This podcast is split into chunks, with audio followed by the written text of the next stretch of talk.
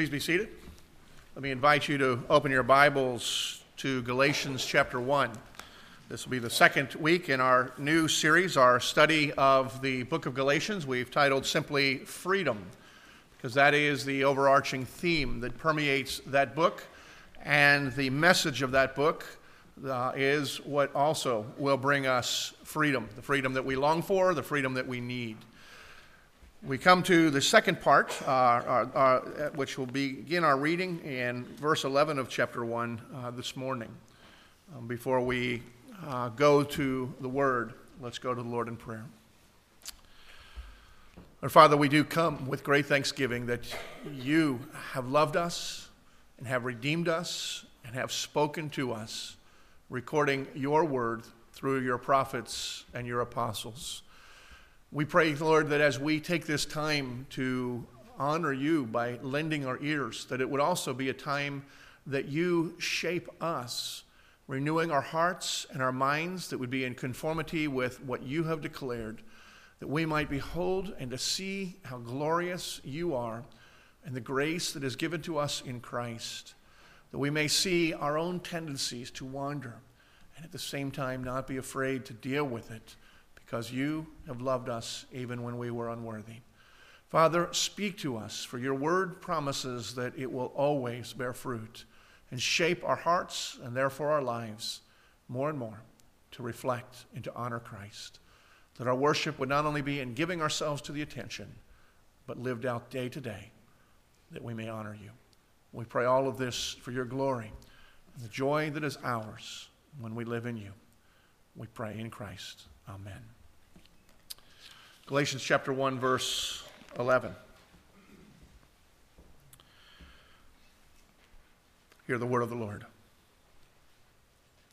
For I would have you know, brothers, that the gospel that was preached by me is not man's gospel. For I did not receive it from any man, nor was I taught it, but I received it through a revelation of Jesus Christ. For you have heard of my former life in Judaism, how I persecuted the church of God violently and tried to destroy it. And I was advancing in Judaism beyond many of my own age among my people. So extremely zealous was I for the traditions of my fathers. But when he who had set me apart before I was born and called me by his grace was pleased to reveal his Son to me in order that I might preach him among the Gentiles, I did not immediately consult with anyone nor did I go up to Jerusalem to those who were apostles before me, but I went away into Arabia and returned again to Damascus.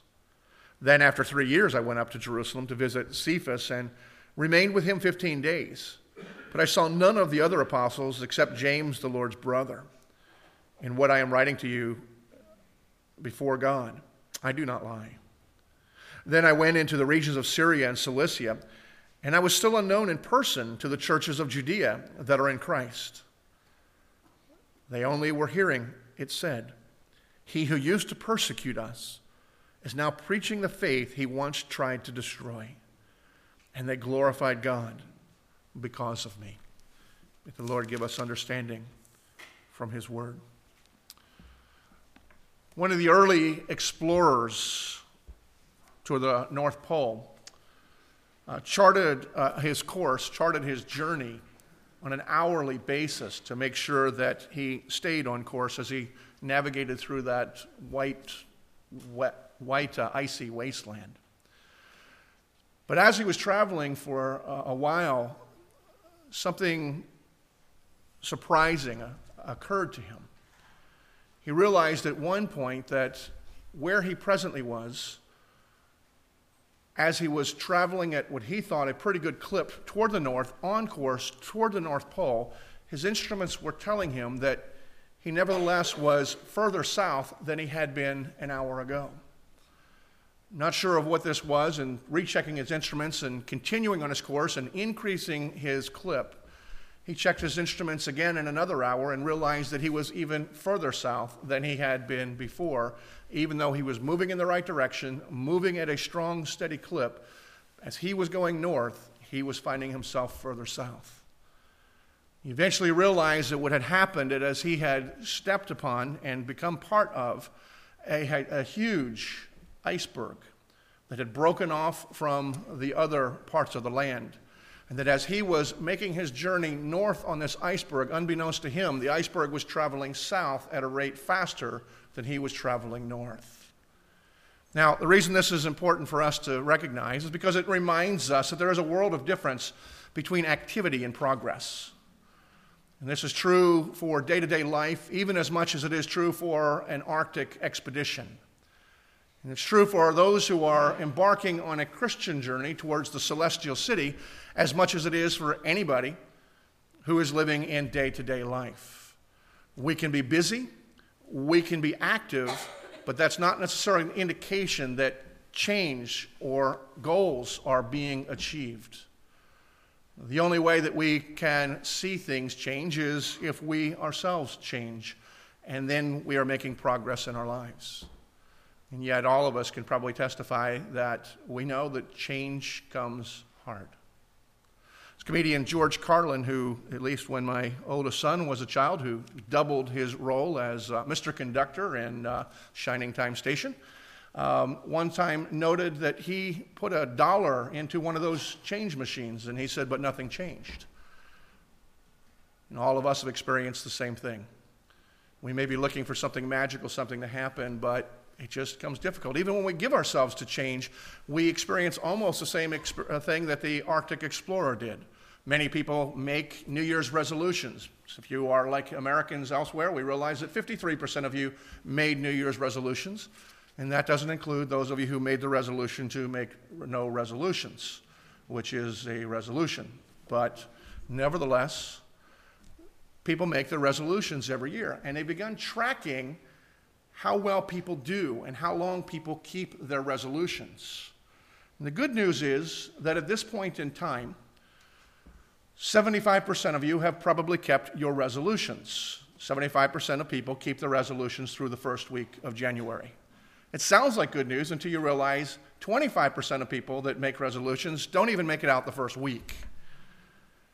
Now, it still remains good, but 71% of the people, you're safe for another few days because 71% of people are able to maintain their resolutions through two weeks, which does mean 30% of the people who are committed to changing, having given thought to what needs to change in their life, dedicated themselves to it, they thought enough to make this resolution, and within two weeks, 30% are no longer pursuing. The change has become too difficult or too frustrating, and they have failed. 64% of the people make it through a month, and just 46% of the people that make resolutions can make it as far as six months. I didn't see any statistics beyond that. But it's an interesting reminder to us that no matter how committed to change we are, no matter how much we know that certain things need to change, change is hard, which is why we keep on falling off at ever increasing rates. We recognize that change doesn't come easy we work and we work and we realize we just don't seem to be getting anywhere. Jerry Bridges, who's an author, used to be with the Navigators, he calls this phenomenon, particularly when we are trying to change and grow in our spiritual lives, the, the, uh, the um, tread, being on a performance treadmill. In other words, we realize there's things that we want to do, and we commit ourselves, we endeavor, and we work, and we work, and we work, but we aren't getting anywhere. And the harder we work, we get nowhere further. We still recognize that we are broken, that we are needy, and in some cases that we are, are helpless. No matter how hard the treadmill, you never outrun your treadmill. And again, most of us have experienced that. I was reading not long ago um, an article written by Harvard professor John Kotter, who is a noted expert in organizational change. And while not dealing with anything spiritual uh, at all, in, at least in this particular article, and I have no reason to believe that he is a believer at all, what he noted about organizational change, which happens also because of individual and personal change, was this people change what they do less because they are given an analysis that shifts their thinking than because they are shown the truth that influences their feelings. In other words, people don't change because we know we need to change, no matter how systemic or how much we've been given the data to tell us that we need to change. The thing that changes us more often than the knowledge that we need to is being given a picture of something that is true, that is greater than our reality, and we are drawn to that picture. And as we are drawn to that, then we make changes accordingly as we are in the process towards something. And again, while Kotter, I'm quite certain, had no spiritual implications in mind, I can't think of anything that would be a better description of the life of the Apostle Paul as he describes himself here in this portion of the book of Galatians. So as we come to Galatians 1:11, we find the beginning of Paul's autobiographical uh, portion of this letter. Really comes in two parts. We'll look at the first part of it through the end of this chapter today, and then it continues again and picks up uh, from uh, chapter 2 and runs through uh, chapter 2, uh, verse 14. That Paul is just telling his own story his own story of transformation, his own journey.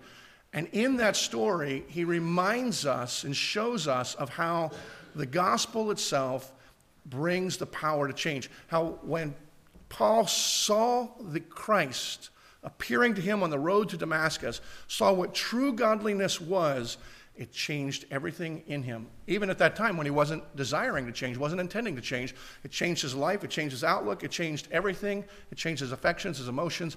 Everything changed. And as Paul tells the story here, he shows us what transformation, progress, growth, spiritual growth looks like at every phase along the way. And that's what I want to look at this morning. But before we do, I also need to acknowledge that Paul's primary intent in this section is not to write a how to chapter on how to change. Paul is actually defending the gospel here from a, a, people who had heard it, embraced it, and then thought it was nice, but it needed some sprucing and added things to it. And Paul, as we saw last week, says, Look, you're embracing another gospel, and there is no other gospel. You, by adding to the gospel or taking away from the gospel, you are changing the gospel, which then means it is no gospel whatsoever.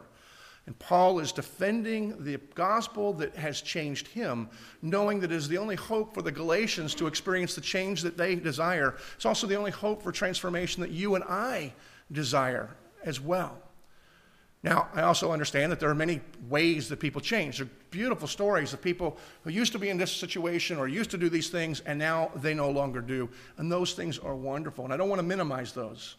But what Paul is talking about is growth in godliness, growth in Christ likeness. And while sometimes we may be able to discipline ourselves and change our circumstances or change our behaviors, growth in godliness can never happen through self help it always requires God's grace. And Paul says that the means of that is the power of the gospel. It changed him, it would change others. And so while he's defending not only the gospel itself, but his own apostolic authority, because people began questioning whether he was on equal par with the other uh, uh, uh, apostles, or you know his message might be nice, but we don't need to necessarily take it seriously. We'll listen, we'll consider it, but it's just one idea among many that we're hearing. Paul is defending the message and his authority as an apostle. And he does that in the very beginning when he says, Look, I want you to know the gospel I preached is not man's gospel. It's not something that I received from any man. I wasn't taught it, but I received it directly from Jesus Christ. He's affirming the message and his authority, not because he's petty, but because what he has to say and what God has commissioned him to say is what we need to hear. And so, as we look at this um, story that Paul shares with us of his own personal and spiritual journey, I want us to take note of how God is at work in him because it's how God is at work in us or in anyone. Whether you are one who is in need of change or whether you are trying to encourage others to be uh, changed, as we understand how God works, we are able to see the change in ourselves and encourage others in that change as well. And so we're going to look at this in three different sections. We're going to consider Paul in his pre converted state. We're going to consider Paul at conversion, and we'll consider Paul having already been converted, but in his journey in his walk with Christ. And for all who are in Christ, we share all of those elements. For all who are seeking, you are in the first stage, and we would love to see you in the others. And so we hope that this will be an encouragement to you. But we'll begin with Paul's pre conversion, a time where I would just say Paul, as he's writing now, recognized that he was in need of grace. Now, as we begin, it's important for us to recognize that people try to relate to God in different ways. We can probably put them in two categories, although there's innumerable expressions of it. One way we might say is kind of like from an inward affirmation. This means that somebody has essentially their own set of standards, their own ideals, their own inner voice, their own feelings. And if they feel they're good or good enough or better than most, then they're good or good enough or better than most. And if they're good enough for you or they're good enough for themselves, then they must be good enough for God. They just have a relatively apathetic approach. Whatever they feel tends to be the gauge as to whether or not God is pleased with them. One of the most vivid illustrations of that that I have seen recently is when I read an interview that Woody Allen had some time ago with uh, an interviewer for a magazine. Most of you here probably know who Woody Allen is, a tremendous, tremendously gifted director whose lifestyle and lifestyle choices became so scandalous that he even made the people in Hollywood blush. They didn't want to hang out with him anymore, particularly as he had been found to have engaged in an inappropriate relationship with his stepdaughter. Even Hollywood turned their back on him at that time. And the interviewer was bringing that subject up to Woody Allen and saying, These are the allegations, and it's essentially they've been proven true. How do you, how do you live with yourself? How do you sleep at night? And Woody Allen's response was, Well, the heart wants what the heart wants. In other words, he considered his actions to be perfectly appropriate by his standards, realizing other people have other standards, but the other standards he assumed were just arbitrary, and his behavior, therefore, met his qualification. Why should he deny what his heart wants? Other people pursue what their heart wants, and so he sleeps with himself just fine because his heart does not condemn him. That would be the example of somebody who, despite whatever they choose to do, despite even what society as a whole says they seem fine. They assume that they're accepted simply on the basis of they feel fine and they think that they ought to be accepted. I don't know if most people, but many people need more than just their own sense of feeling. They need some sort of external affirmation. And they can find that through tradition or through religion, which sets up a system of practices, beliefs that we can check off. So that we know that if we check off enough boxes or we check off the right boxes, we can say, I'm good, or if we fail, we see where we need to improve. Or if we see others whose boxes need to be checked, we realize they're not good, they need to become better. And then we relate to them in a number of different ways. The Apostle Paul clearly fell into the second category as he tells us about his own life before his conversion in the text here. Paul, as he's describing himself, beginning in verse 13, says, For you've heard of my former life in Judaism, how I persecuted the church of God and violently, uh, violently and tried to destroy it. And I was advancing in Judaism beyond uh, many of my own age among my people. So extremely zealous was I for the traditions of my fathers. And Paul's demonstrating that uh, something about his character there. And as I read what Paul writes about himself here and his other story as he records it elsewhere. One of the things that comes to mind is that if I or if you met Paul in this pre conversion period of his life, we probably wouldn't like him very much. For one reason, since most of you here are professing Christians, he was trying to kill you. That does put a damper on most relationships when somebody is, wants you dead and is taking active measures to see that happen. But another reason, and I'm not sure even less ugly, is just the way you would likely feel when you are around him. I mean, Paul describes himself here and elsewhere. I mean, he's talking about the intensity uh, that he lived his life, just constant intensity and energy. Self righteousness, he describes that. I was advancing, I had a zeal for the traditions more than everybody else, and I knew what was right, and I was doing what was right. He was driven for a cause, and he was driven and motivated by making a name for himself. All of those are characteristics that are put together in a package, make somebody very unbecoming to be around. I don't know if you know anybody that's like that but they're just constantly on edge and you can never relax and you're never measuring up or you just wonder what they're thinking of you. And they're always just always on and it's always self-focused self-absorbed. Even if they're speaking to you it's about them. Everything is about them. And so paul would be a, a uh, tremendously unattractive person to be around at that time. And yet, all of that changed after Jesus appeared to him on the road to Damascus.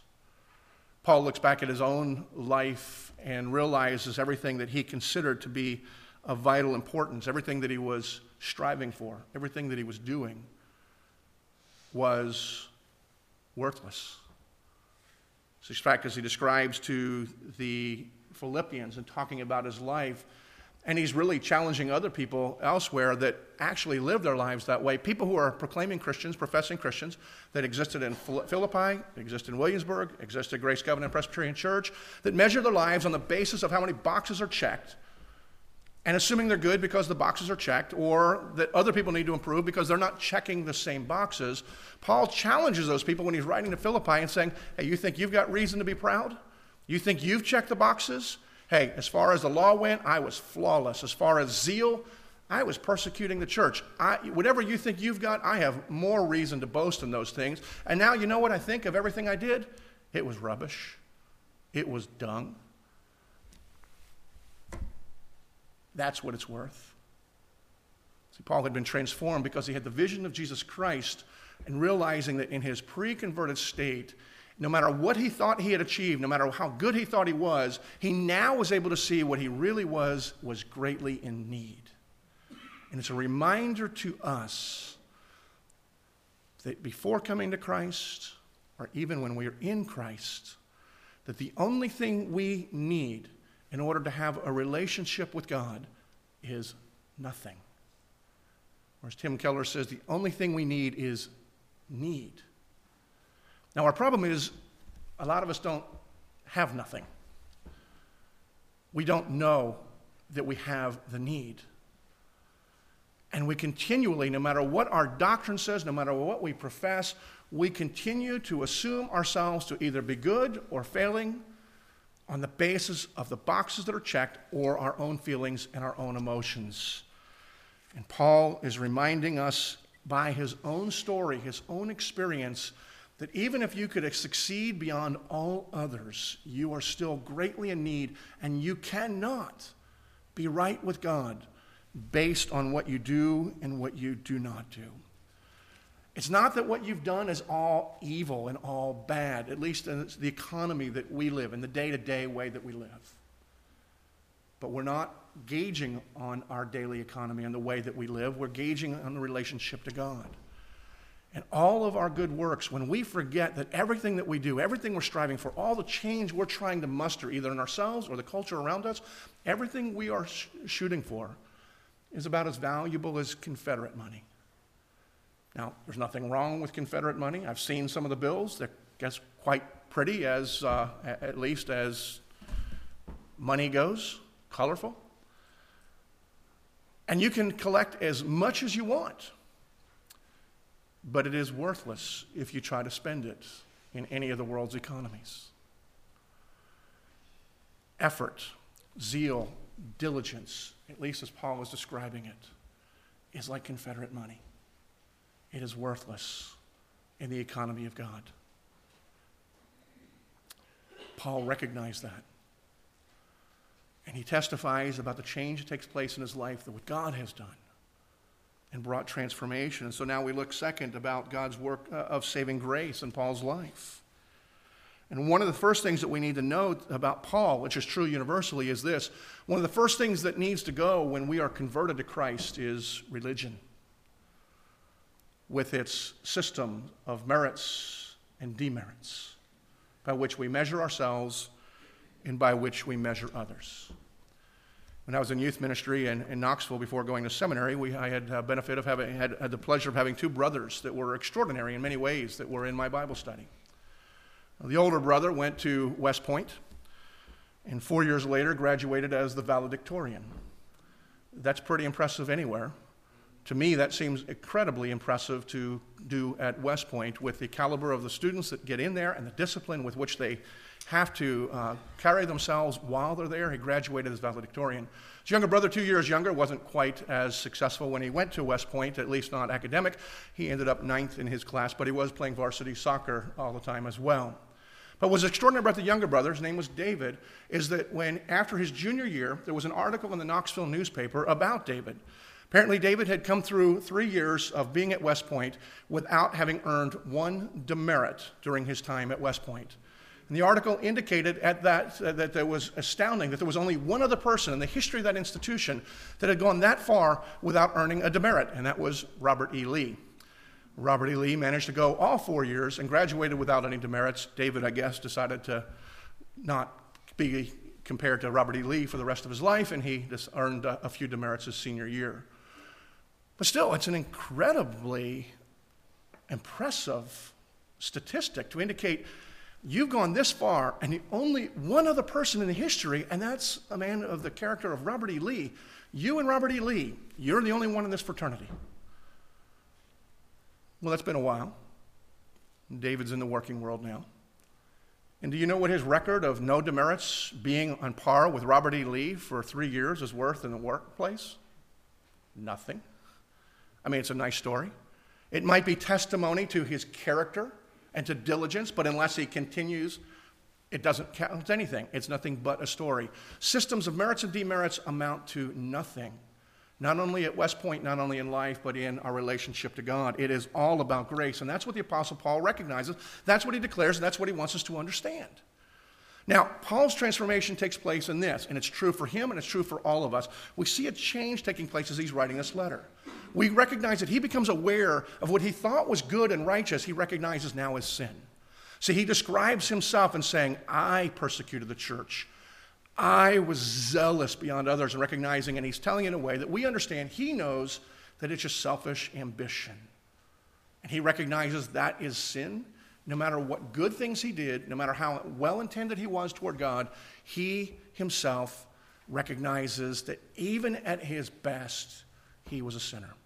And yet, the mark of his transformation is not simply the recognition of our sinfulness, of his sinfulness, but that his focus is no longer on himself, whether succeeding or failing, but his attention now turns to God. And we see that as he writes here, and he says things in this particular passage chosen by God before my own birth, called by his grace, and God revealed his son to me. Paul is standing amazed, no longer looking at himself, but in his transformation, in his converted state, God becomes the object of his attention. God becomes the object of his affection, eh, of his affections, and he stands amazed. And he also reveals to us some things that we need to understand that are both true for our own growth and the growth of everyone. Number one, in what Paul is saying when he's saying that it's God who called me before I was even born, it's a reminder to us that grace and God's relationship with God is God's initiative and God's intervention. It's not somebody one day waking up and say, I think I need God. Now, we may feel that way, but it's because God has been at work since before we were born and his providence in bringing us to that point where we are able to see what he has revealed. It is an intervention sometimes, much like some of you may have experienced or seen on TV, where somebody in the family, either because of drugs or alcohol or some other issue where they're not acting rationally and need to be stopped so they don't hurt themselves or others, where they gather the person together, they confront so that they're dealt with and they can't escape. That's what God is doing, and that's what Paul is saying he did with him when Jesus confronted him on the road. He also says that it, it's a reminder, it's God's eternal plan. God doesn't just react like we do to the circumstances. But Paul is saying, God took the initiative before I was even born. You know, few people earn a lot of merit before they're born. They may not earn the demerits that we get afterwards, but they don't earn anything. God chose him before and had a purpose for him. And Paul is declaring the sovereignty of God, and then he says, And he called me by his gracious calling. And the whole idea that Paul says it was grace indicates that it was undeserved. And the calling itself is important for us to recognize because this is how God works and the power of God in the gospel. You see, calling is something that we think about in very general terms. And it's not unlike what we do in our lives. When our kids were younger, I would say, time for dinner, come to the table, and most of the time they would get there in their own good time. If we go on a trip, it's even more vivid. I say we want to leave by 8, which in my house, at least in my way of thinking, means 7:55. In our house, it means 8.15ish, 8.20ish, but that's only then we go and we have to stop someplace to pick something up and can never, never, never get out of town. People don't seem to understand that when I say 8, I mean 7.55, and that's a competition. We want to see if we can beat the, de- the thing that's set. So if I said 8, 7.55, last time we beat it by 5, next time we want to beat it by 10. Nobody else plays along with my game. I can call, I can call, I can call, and we eventually go, but it's in everybody else's time. But God calls, and it is scripturally or at least theologically called effectual or it's effective. The very calling, the very speaking is doing the work that God desires. God says, Let there be light, and there was light. God says, Lazarus, come out. Lazarus came out. God says, Stand up and walk, and the man stands up and walks and takes his mat and walks for the first time. God calls, God speaks, and He is doing the work not in the good time of the person, but in His own time. Now, we don't necessarily always see that, but when Paul was called before the foundations of the earth, before his, his birth, Scripture says we are called, who are in Christ, are called before the foundations of the earth. God is calling, and that very calling, His word, is preparing our hearts and the conditions that He would bring us to Him. Change and conversion happens because of God's initiative, God's intervention, God's grace, and God's power. And God's power is manifested through the gospel. But what's also amazing to me is that God's work is not finished at the point of our conversion. But Paul, as he testifies here, talks a lot about what happened after he had been called and was walking with God and engaging in ministry. And I don't have time to deal with a lot of the details here, but we'll look at it in a broad category. And there is uh, a couple of details that are important for us to recognize. I think most importantly is this, as Paul makes a declaration that Christ dwells within him. In other words, the power of God is at work even in those who are already believers. Now, we might say, I know. But functionally speaking, many of us, or many Christians, are confused on this particular area. There is a mindset that seems to suggest this is that we know that while we were dead in our sin, dead people don't help much. God had to intervene. But now that we've been made alive, any change that takes place in my life now is up to me. God's given me instruction manual, I just need to follow. And if that's the case, then there really would seem to be no reason for Christ to need to take up residence. He'd be the jailer who set you free. Go free, sin no more. But Paul testifying that it is Christ who dwells within him indicates that the power of God and his grace does not stop being at work within us once we are converted, but it continues to be at work within us, and we are in need of him to be continually at work within us if we are going to see the change that we want. Again, there are many ways to change, but to grow in godliness requires God to be at work within us, and to God to change our hearts, and to God to draw into us to Himself, which is a means of conforming us to Himself. God Himself promised that when we are told, He who began a good work in you has promised that He will see it through until the end. And Paul, as he's writing to the Colossian church, kind of expressing his own story, but giving a, a, a, more of an instruction at that point, and says, just as you received him, that's how you live in him. We have to ask ourselves, how do we receive him? As those who are in need, that are unable to uh, do enough or to change ourselves, believing in the grace that is offered and demonstrated in Christ, and the power of the gospel that is bringing life to all who are believing. Paul says this is the process of change. That at all times we are in need. And God is more gracious than we know. And God has made a promise. And God is at work. And we, as God's people, need to constantly remind ourselves of what He has done. I'm going to finish up with this because Paul's statement, I had a great illustration I don't have time for, but we'll work it in some other time, even if it doesn't fit. But anyway, it's too long to tell. But I will say this Paul says that the last thing in this chapter is really, to me, uh, is an amazing, amazing thing. Because he's talking about the other churches who he hadn't yet met. All they knew was that this guy who had been persecuting the church no longer was. He's proclaiming the faith. And Paul says in verse 24, and they glorified God because of me. Now, it's easy to look at that passage and say, What an arrogant statement, you know, but I guess it's okay because he's an apostle. Except Paul is not being arrogant at all at this point. He's actually, there's a great deal of humility and reality in this. Because what Paul is saying is look, they know what I am, and now they know what I'm doing. And the only way that that's going to happen is that recognizing that God is at work and God's grace is at work and God's grace has brought transformation, that I have been transformed by the gospel. And while they may still be somewhat skeptical and they don't know me personally, the only answer is the power of God is at work in me to make me what I was, to what I am, and to what I will be. And they stand amazed and say, God, I thank you for what you have done.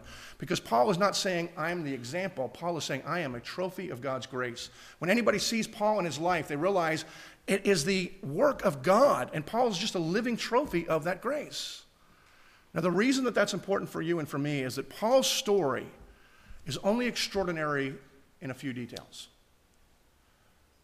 Paul was a terrorist, and so far as I know, most of you are not. And Paul is an apostle, and I know you are not. But other than that, the generalities of Paul's story are your story and my story if we are in Christ. Because we are a people that were in need and are in need. We are a people who have seen a picture before us that is so compelling that we need that, and change happens as we go towards Christ rather than check off the checklist.